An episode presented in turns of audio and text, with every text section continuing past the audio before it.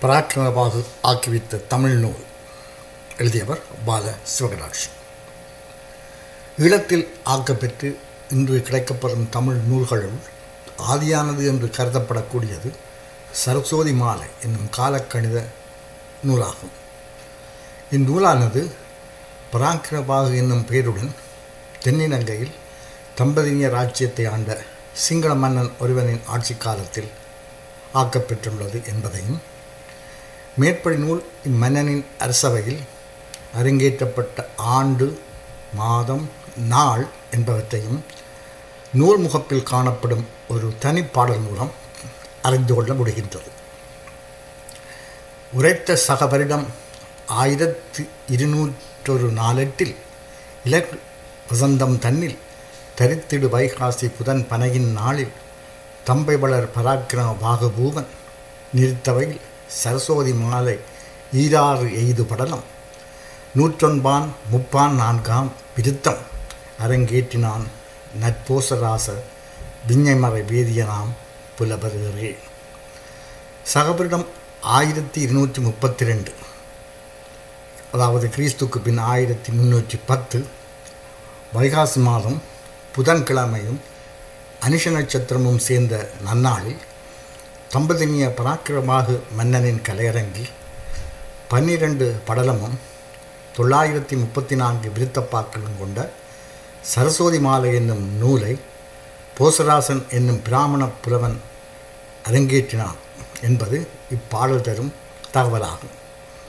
பனை நாள் என்பது அனுஷ நட்சத்திரத்தை குறிக்கும்.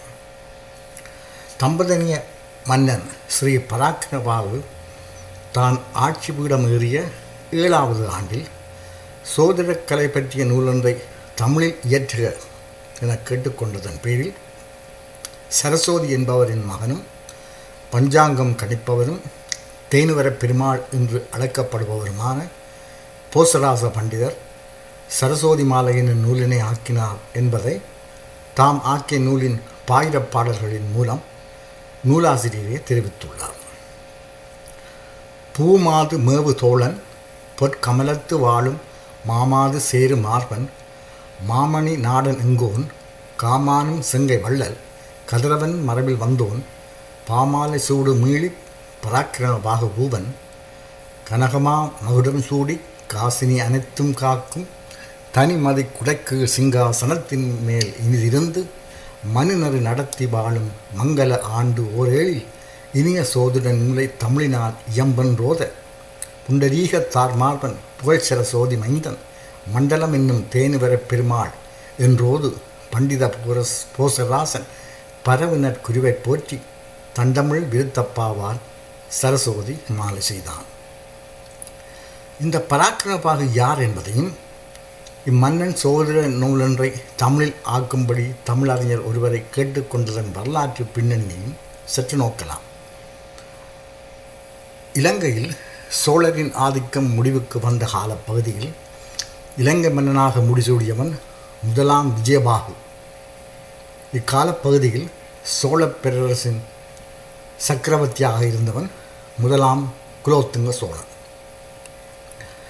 விஜயபாகு மன்னன் தனது சகோதரி மித்தாவை பாண்டிய இளவரசன் ஒருவனுக்கு மனம் முடித்து கொடுத்தார். மித்தாவுக்கும் பாண்டிய இளவரசனுக்கும் பிறந்தவனே மாராபணனன் இந்த மானாபரணனுக்கும் கலிங்க தேசத்து இளவரசி ரத்னாவளிக்கும் பிறந்தவனே முதலாம் பராக்கிரவாகு. இலங்கை ஒரு குடைக்குள் ஆண்ட பெருமன்னன் என்று வரலாற்று ஆசிரியர்களால் போற்றப்படும் முதலாம் பராக்கிரவாகு தந்த வழியில் பாண்டிய அரச வம்சத்தினுடனும் தாய் வழியில் கலிங்க வம்சத்தினுடனும் இரத்த உறவு கொண்டவன். பராக்கிரவாவின் தந்தையாகிய மானாபரணனின் காலத்தில் ஜெயபாகு என்பவனே இலங்கையின் பேரரசனாக அறியப்படுகின்றான்.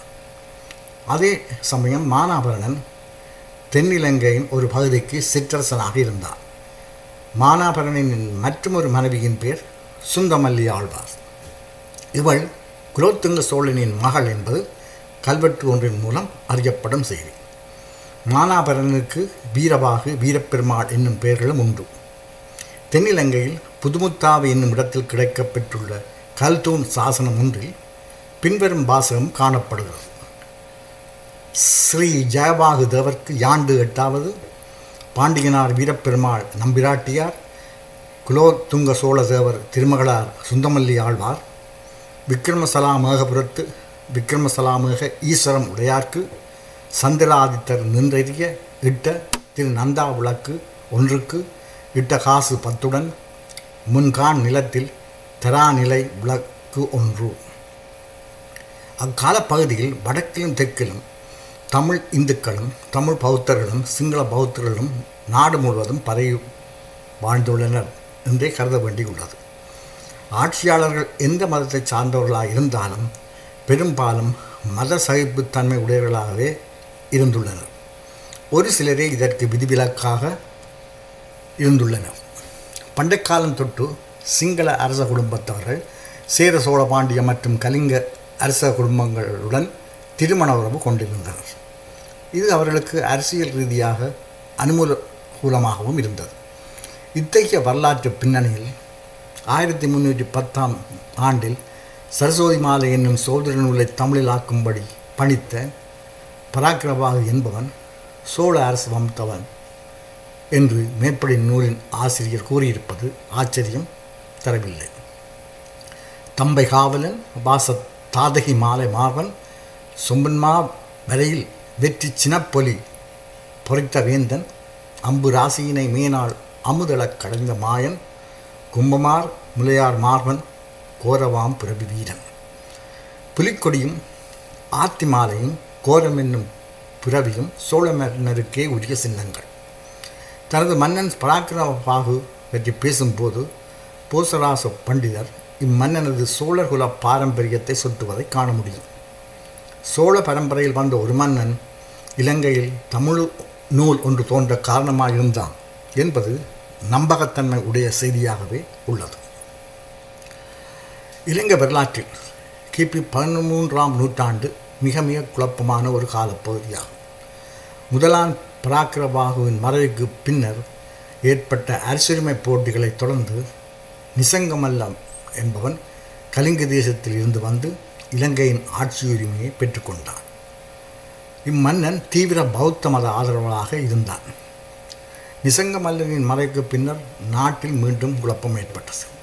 இக்காலப்பகுதியில் ஆட்சியில் இருந்தவர்கள் நிலையான ஆட்சியை தர முடியவில்லை. எனினும் நிசங்கமல்லனின் தீவிர பௌத்த மத சார்பு கொள்கைகளையே இவர்களும் தொடர்ந்து கடைப்பிடித்தனர். இவர்களது நடவடிக்கைகளில் அதிருப்தி கொண்ட சைவத் தலைவர்கள் சிலர் உதவி கேட்டு இந்தியாவுக்கு உளவாளிகளை அனுப்பி வைத்தனர். இந்த உளவாளிகள் மூலம் இலங்கையின் ஸ்திரமற்ற அரசியல் நிலையை அறிந்து கொண்ட மாகோன் கலிங்க மாகன் என்பவன் கலிங்க நாட்டில் அதாவது இன்றைய ஒடிஷா மாநிலத்தில் இருந்து புறப்பட்டு இரண்டாயிரம் பட படை வீரர்களுடன் இலங்கையில் வந்திறங்கினான் என்று கூறுகின்றது மட்டக்கிளப்பு பூர்வ சரித்திரம் என்னும் நூல். இலங்கை மகன் இருபதாயிரம் படை வீரர்களுடன் இலங்கை வந்ததாக சிங்கள வரலாற்று நூல்கள் கூறுகின்றன. கிபி ஆயிரத்தி எண்ணூற்றி பதினைஞ்சாம் ஆண்டளவில் இலங்கையின் வடபகுதியில் மாகனது ஆட்சி நிலை பெற்றது கலிங்க மாகனின் படைவீரர்கள் பெரும்பாலானோர் சேர நாட்டவர் ஆவார்.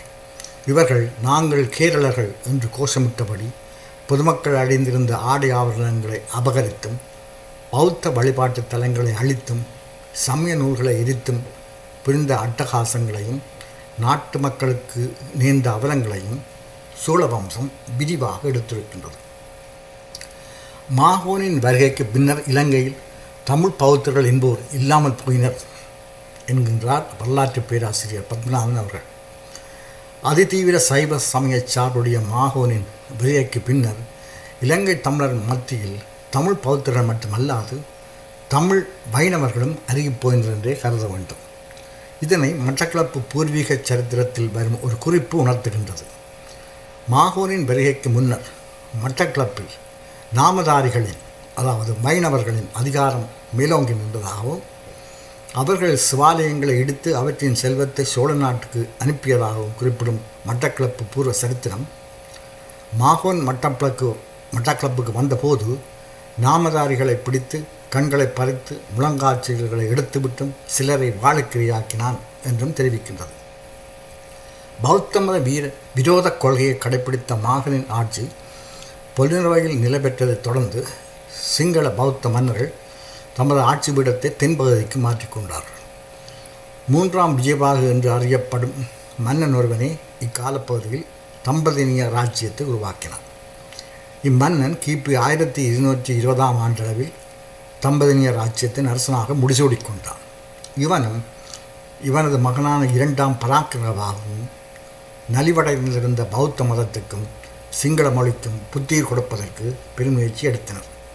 இவர்கள் இரண்டாம் பராக்கிரமாவின் முயற்சிகள் குறிப்பிடத்தக்கவை. சிங்களம் தமிழ் சமஸ்கிருதம் பாலி ஆகிய மொழிகளில் பாண்டித்தியம் பெற்ற இம்மன்னனுக்கு கலிகால சாகித்ய சர்வக்ஷ பண்டிதன் என்ற விருதும் வழங்கப்பட்டது. கலிங்க மாகனையும் அவனது கேரள படையினரையும் புலனர்பையிலிருந்து விரட்டி அடிப்பதில் இரண்டாம் பராக்கிரமபாகவும் அவனது மைந்தரும் வெற்றி கண்டனர்.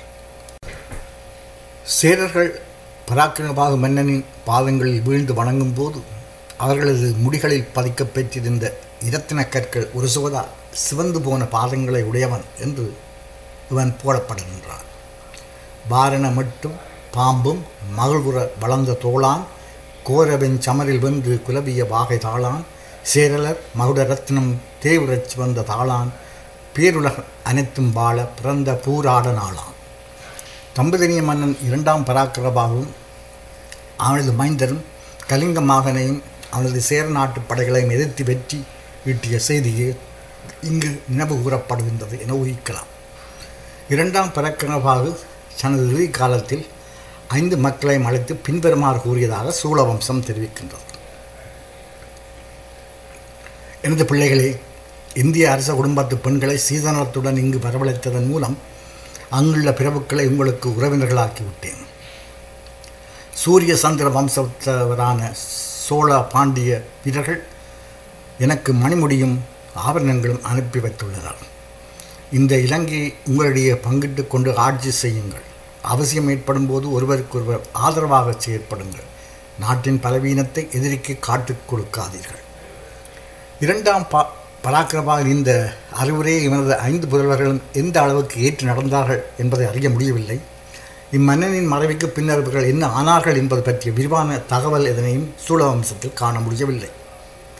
சரஸ்வதி மாலையில் இடம்பெற்றுள்ள ஒரு பாடலின் மூலம் இந்நூ நூலினை ஆக்கும்படி போசடாச பண்டிதரை பணித்த மன்னன் பராக்கிரமாவுடன் கூட பிறந்த நால்வர் என்பதையும் இவர்கள் இவனுக்கு உறுதுணையாக இருந்து நாட்டின் பல்வேறு பகுதிகளை ஆண்டு வந்துள்ளனர் என்பதையும் ஊகிக்க முடிகிறது. சேனையும் பொருளும் வாழ்வும் மேன்மையும் சிறப்பும் சீரும் தானமும் நெறியும் ஓங்க தன்னுடன் உதித்து வாழும் ஆன நாள் வாகை வேந்தர் அருந்திசை முழுதும் காக்க மானன தர்மன் என்ன மாநிலம் போல வாழ்ந்து. இதனை நோக்கமுடத்து சரஸ்வதி மாலை என்னும் சோதரி நூலை ஆக்குவித்தவன் இரண்டாம் பராக்கிரமபாகவன் ஐந்து மைந்தர்கள் ஒருவனான பராக்கிரமபாக இருத்தல் கூடுமோ என்ற ஐயம் எழுவதை தவிர்க்க முடியவில்லை. இக்காலப்பகுதியில் பாண்டிய படியிழப்பு ஒன்றும் நிகழ்கின்றது. பாண்டியன் தளப்பதி புத்தரின் தந்ததாதுவை கைப்பற்றி எடுத்துச் செல்கின்றான். இதனைத் தொடர்ந்து பராக்கிரமபாகு என்னும் பெயருடைய ஒரு மன்னன் இந்தியா சென்று பாண்டிய மன்னனை நேரில் சந்தித்து பேசி ஒரு உடன்பாட்டுடன் தந்ததாதுவை மீளப்பெற்று இலங்கைக்கு கொண்டு வருகிறார். இவன் மூன்றாம் பராக்கிரபாகு என்று சூழவம்ச மொழிபெயர்ப்பில் அடையாளம் காணப்படுகின்றான். இம்மன்னனே சரஸ்வதி மாலை தோன்ற காரணமாயிருந்தவன் என்பது கொட்ரிங்கன் அவர்களின் முடிவாகும். இவனைத் தவிர நான்காம் பராக்கிரமாக அல்லது இரண்டாம் பண்டித பராக்கிரமாக என்னும் பெயரில் இன்னும் ஒரு இவனை ரஜரத்னாகர நிக்காய சங்கர தலதா சரித போன்ற சில வரலாற்று நூல்கள் தம்பதிய ராஜ்யத்தின் தொடர்புபடுத்துடன் தொடர்புபடுத்துவதால் சரஸ்வதி மாலையை ஆக்குவித்தவன் இவர்கள் யார் என்ற கேள்வி எழுகின்றது. புத்தரின் தந்த சாதுவின் அதாவது புனிதப்பல்லின் வரலாற்றை கூறும் தலதா சிறித என்னும் சிங்கள் நூல் எழுதப்பெற்ற போது பராக்கிரபாக என்னும் பெயருடைய மன்னன் ஒருவனை ஆட்சியில் இருந்ததாக அந்நூல் மூலம் அறிந்து கொள்ள முடிகிறது. தலதா சீதவும் சரஸ்வதி மாலையும் பதினைந்து வருட கால இடைவெளியில் எழுதப்பட்டுள்ளன. தந்த தாதுவின் பூசை கிரமங்களை தலதா சிறித விளக்கமாக எடுத்துரைக்கின்றது பராக்கிரமாக மன்னன் நாள் தவறாமல் தந்ததாதுவுக்கு பூசை செய்து வந்தான் என்பதையும் சூழவம்சம் உறுதிப்படுத்துகிறது. தந்ததாதுவின் பூசையால் நூறு யாகங்களை செய்வதனால் பெறும் பலனை பெற்று இந்திரனுக்கு நிகராக ஆனவன் என்று சமகால மன்னன் பராக்கிரம பார்வை சரஸ்வதி மாலை ஆசிரியர் குறிப்பிடுகின்றார் குறிப்பிடுகின்றார். நீதியும் பழையும் அன்பு நெறியுமோர் வடிவமானோன் கோதில் ஆயிரமா மத்த குஞ்சரத் தானை ராசன் மேதகு கருணை தன்னால் விலங்கு மா முனிவன் தந்த தாதுவின் பூசையாலும் கச கிருதன் அணிய தக்கோன். இம்மன்னனின் பிரத்யேக ஆசிரியராக சோழ நாட்டு பௌத்த முதலிஞர் ஒருவர் இருந்ததாக சிங்கள வரலாற்று நூல்கள் தெரிவிக்கின்றது இவன் தனது ஆசிரியரான சோழ நாட்டு பௌத்த மூதறிஞர் ஒருவரின் உதவியுடன் ஜாதக கதைகள் அனைத்தையும் ஆழமாக படித்தறிந்த பின் அவற்றை பாலி மொழியிலிருந்து சிங்களத்துக்கு தானே மொழிபெயர்த்தான் என்றும் பின்னர் தனது அரசபையில் திருவிடகத்தை நன்கு கற்றுணர்ந்த அறிஞர்களை கூட்டி சிங்கள மொழிபெயர்ப்பில் உள்ள குற்றங்குறைகளை நீக்கிய பின் அவற்றை பிரதியெடுக்க உத்தரவிட்டான் என்றும் சூளவம்சம் மற்றும் ரஜரத்னாகர் ஆகிய வரலாற்று நூல்கள் தெரிவிக்கின்றன. மேற்படி நூல் ஐந் ஐநூற்றி ஐம்பது ஜாதக கதைகள் என்ற பெயரில் அறியப்படுகிறது. கிரீத்துக்கு பின் பன்னெண்டாம் நூற்றாண்டில் சோழ நாட்டு பௌத்தவிக்குமான புத்தமித்திரர் என்பவரால் ஆக்கப்பெற்ற வீர சோழியம் என்னும் தமிழ் இலக்கண நூலை தழுவிய சிடத் சங்கரவர் என்னும் சிங்கள நூல் இம்மன்னனின் ஆட்சி காலத்திலேயே ஆக்கப்பெற்றிருத்தல் கூடும் என்பது வரலாற்று ஆய்வாளர்களின் கருத்தாகும். கட்சி தகமையை கருத்தில் கொண்டு இம்மன்னனும் பண்டித பராக்கிரமா என்று அழைக்கப்பட்டான். பரா இரண்டாம் பராக்கிரமாவை அடுத்து பண்டித என்ற அடைமொழியை பெற்ற மன்னன் இவனாவான். தமது மன்னன் ஒரு சிறந்த கவிஞன் என்பதை பாவினார் பிறந்த செஞ்சொல் பராக்கிரம பாகு என்ற சொற்பொடர் மூலம் அறியத்தருகிறார் போசராச பண்டிதர். நாவினார் உலகோர் போற்று நற்கதை பருதி உச்சி மேவினால் குற்றம் யாவும் மிகுந்து இடர் எய்து மேலும் பாவினால் புனைந்த செஞ்சொல் பராக்கிர வாகு செங்கை காவினால் ஏற்றுள்ளோர்கள் கலியன தனியுமன்றே. தம்பதியே ஆட்சிபிடமேறிய பராக்கிரவாகு சிம்மாசனத்தில் அமர்ந்த ஏழாவது ஆண்டில் சோதிட நூலொன்றை தமிழில் ஆக்கும்படி தம்மை கேட்டுக்கொண்டதாக போசராச பண்டிதர் கூறுகிறார். இதனை ஏற்றுக்கொண்ட போசராச பண்டிதர் தாம் எழுதி முடித்த சரஸ்வதி மாலை என்னும் சோழதிட நூலை கிறிஸ்துக்கு பின் ஆயிரத்தி முந்நூற்றி பத்தாம் ஆண்டு வைகாசி மாதம் பராக்கிரவாகுவின் கலையரங்கில் அரங்கேற்றுகிறார். இவ்வு தரவுகளை ஆராயும் இடத்தில் கிறிஸ்துக்கு பின் ஆயிரத்தி முன்னூற்றி மூன்றாம் ஆண்டில் பண்டித பராக்கிரவாக என்னும் பெயருடன் தம்பதிரிய மன்னனாக முடிசூட்டப்பெற்ற ஒருவனே சரஸ்வதி மாலையை ஆக்குவித்தவன் என்ற முடிவுக்கு வர முடியும். இவனை நான்காம் பராக்கிரவாகு அல்லது இரண்டாம் பண்டித பராக்கிரவாகு என்று குறிப்பிடலாம். தேனுவரே ஆக்கிய சரஸ்வதி மாலை ஆக்கிய போசராச பண்டிதர் தேனுவர பெருமாள் என்று அழைக்கப்பட்டார். தேவேந்திர நகர் தெவினுவர தேவினுவர என்றெல்லாம் அழைக்கப்பெற்ற தேனுவர அதாவது தொன்றா இலங்கையின் தென்முனை கடற்கரையில் அமைந்திருந்த துறைமுகப்பட்டினமாகும் ஐநூறு ஆண்டுகளுக்கு முன்னர் சுசுறுப்புடன் இயங்கிய துறைமுகப்பட்டினமாக மட்டுமல்லாது அங்குள்ள மிக புராதனமான விஷ்ணு கோயிலுக்காகவும் இலங்கை வரலாற்றில் தீனுவர தனிகுடம் பெற்றுள்ளது. கிறிஸ்துக்கு பின் ஆயிரத்தி நானூற்றி ஒன்பதாம் ஆண்டு சீனாவின் நன்கின் நகரில் தமிழ் சீனம் பாரசீகம் ஆகிய மூன்று மொழிகளிலும் கற்பலகையில் எழுதப்பட்டு இலங்கையில் நாட்டப்பெற்ற மும்மொழி சாசனம் ஒன்று தேனிவர நாயனாருக்கு மிங் அரசவம்சத்து சீன பேரரசன் யுங்லோவினால் கொடுக்கப்பட்ட காணிக்கை பற்றிய விவரங்களை தருகின்றது. மன்னன் யுங்லோவின் கடற்படை தளபதியான ஷிங்ஓ வினால் காலியில் நாட்டப்பட்ட இந்த மும்மொழி சாசனத்தின் தமிழ் பகுதி பின்வருமாறு ஆரம்பிக்கின்றது. ஸ்வஸ்தி ராசாதிராச பரமேஸ்வரன் பூரண சந்திர பிரகாசன் சீனத்தில் மகா இராசா லங்கா ராஜ்யத்தில் நாயனார் தேனவரை நாயனார்க்கு திருமுன் காணிக்கையாக நாயனார் பிரகாசம் கேட்டு தூதர் சின்போ வின்சின்னையின் கையிலே வரக்காட்டினது இலங்கையிலே தென்முனையில் அமர்ந்திருந்த தேனுவர நாயனார் கோயிலின் புகழ் அக்கால பகுதியில் சீனாவரை பரவியிருந்ததை இச்சாசனம் எடுத்து காட்டுகின்றது. கிரீத்துக்கு பின் பதிமூன்றாம் நூற்றாண்டில் தேனுவர பிராமண குடிகள் நிறைந்திருந்த பிரதேயமாகவும் பிரமதேயமாகவும் விளங்கியது.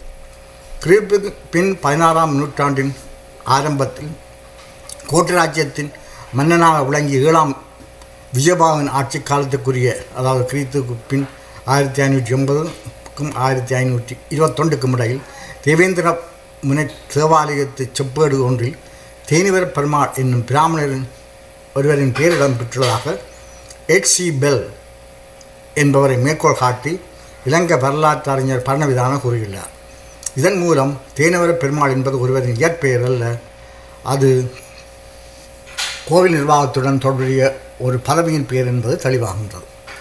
இந்த பின்னணியில் தேனவர பெருமாள் என்று அறியப்பட்ட வைணவ பிராமணரும் சோதிட வல்லருமான போசராச பண்டிதர் இரண்டாம் பண்டித பராக்கிரமன் ஆட்சி காலத்தில் தேவநகர் என்று அழைக்கப்பட்ட தெவினுவரவில் அமைந்திருந்த புகழ்பெற்ற உபுல்பன் விஷ்ணு கோவில் தொடர்பான விடயங்களுக்கு பொறுப்பான தேனிவர பெருமாள் என்னும் பதவியை வகித்துள்ளார் என கருத முடியும். வடமொழியாகிய சமஸ்கிருதத்தில் கடலென விரிந்து கிடக்கும் சார பலன்கள் அனைத்தையும் தமிழிலே தருவதற்கு முருகனை வணங்குகின்ற குருமுனியாகிய அயத்தியரை தவிர வேறு யார் அப் இவ்வையகத்தில் உள்ளார் என்று அவையடக்கத்துடன் கூறி நிற்கின்றார் மாதவ முனிவர் கூறும் வடமொழி வாரி என்றும் சாதக பலன்கள் தம்மை தமிழினால் சாற்ற வேண்டில் புதலம் தன்னில் யாவர் வல்லவர் கோனை போற்றும் தீதரும் முனிவனல்லால் செப்புதல் அருதுமாதும். கார்க்கியன் வியாழன் மாண்டவியன் மற்றும் ஜனார்த்தனன் ஆகியோரது வடமொழி நூல்களை மேற்கோள் காட்டியுள்ளார். காலமே நன்றாம் என்று கார்க்கையன் உரைத்தான். என்றும் சாலவே வியாழன் மிக்க சவுனமே இனிதாம் என்றான்.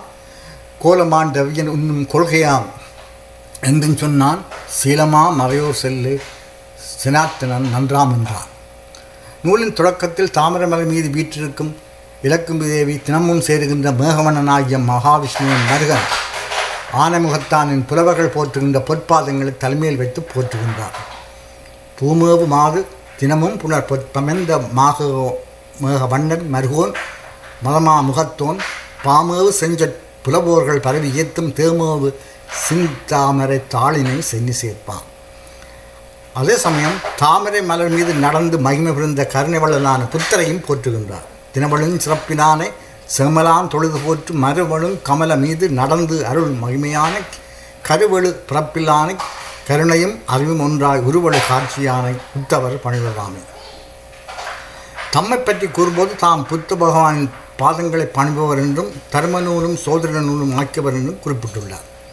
செந்திரு வாழுமார்வன் சினவரன் பாதபத்தன் சுந்தர தர்ம நூலும் சோதுட நூலும் செய்தோர் புந்தியில் தெளிந்த கல்வி சரஸ்வதி போசராசன் பைந்தமிழ் விருத்தப்பாவால் ஒரே நூல் பகரலிட்டான் சிறந்த முறையில் உலகையாளும் பெயர் பெற்ற மன்னர்கள் போற்றுகின்ற பராக்கிரமாக மன்னனின் பூராட நட்சத்திர பிறந்த நாள் அன்று உலகில்லோர் தமது பெருஷ்டங் பெரும் கஷ்டங்களில் இருந்து விடுவிக்கப்படுவது போல் ஒருவரின் சாதகத்தில் வெள்ளியும் வியாழனும் பலம் பொருந்தியவர்களாய் நிலையான ராசிகளில் நின்றால் தீர்க்க முடியாத குற்றங்கள் என்று கூறப்படுவன அனைத்தும் ஒன்று திரண்டு காணப்படினும் அவை அனைத்தும் நீங்கப்படுவது நிச்சயம் என்கிறார் போசராச பண்டிதர் நேரான வெள்ளி குரு வன்மையோடு நிலையான ஓரை பெறவே தீராத குற்றம் முழுதும் திரண்டு செவனும் சிறந்த நெறியால் பாராள வந்த வரமான மன்னர் பரவும் பராக்கிரம பியேசன் பூராட நாளில் உலகோர்கள் தங்கள் நனி தீமை போன்று விடுமே.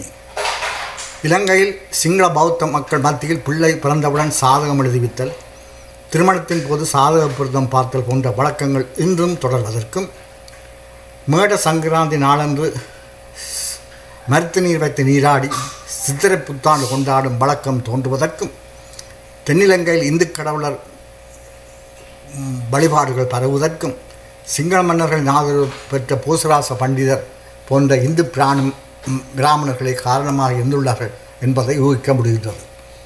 இலங்கை வாழ் பௌத்தர்கள் இன்றும் கூட விநாயகரையும் விஷ்ணுவையும் தமது போய் பௌத்த கோள்களில் வைத்து வழிபட காணலாம். பின் குறிப்பு இக்கட்டுரை ஆசிரியரின் சரஸ்வதி மாலை ஒரு சமூக பண்பாட்டு பார்வை. காலக்கணிதம் பாகம் ஒன்று.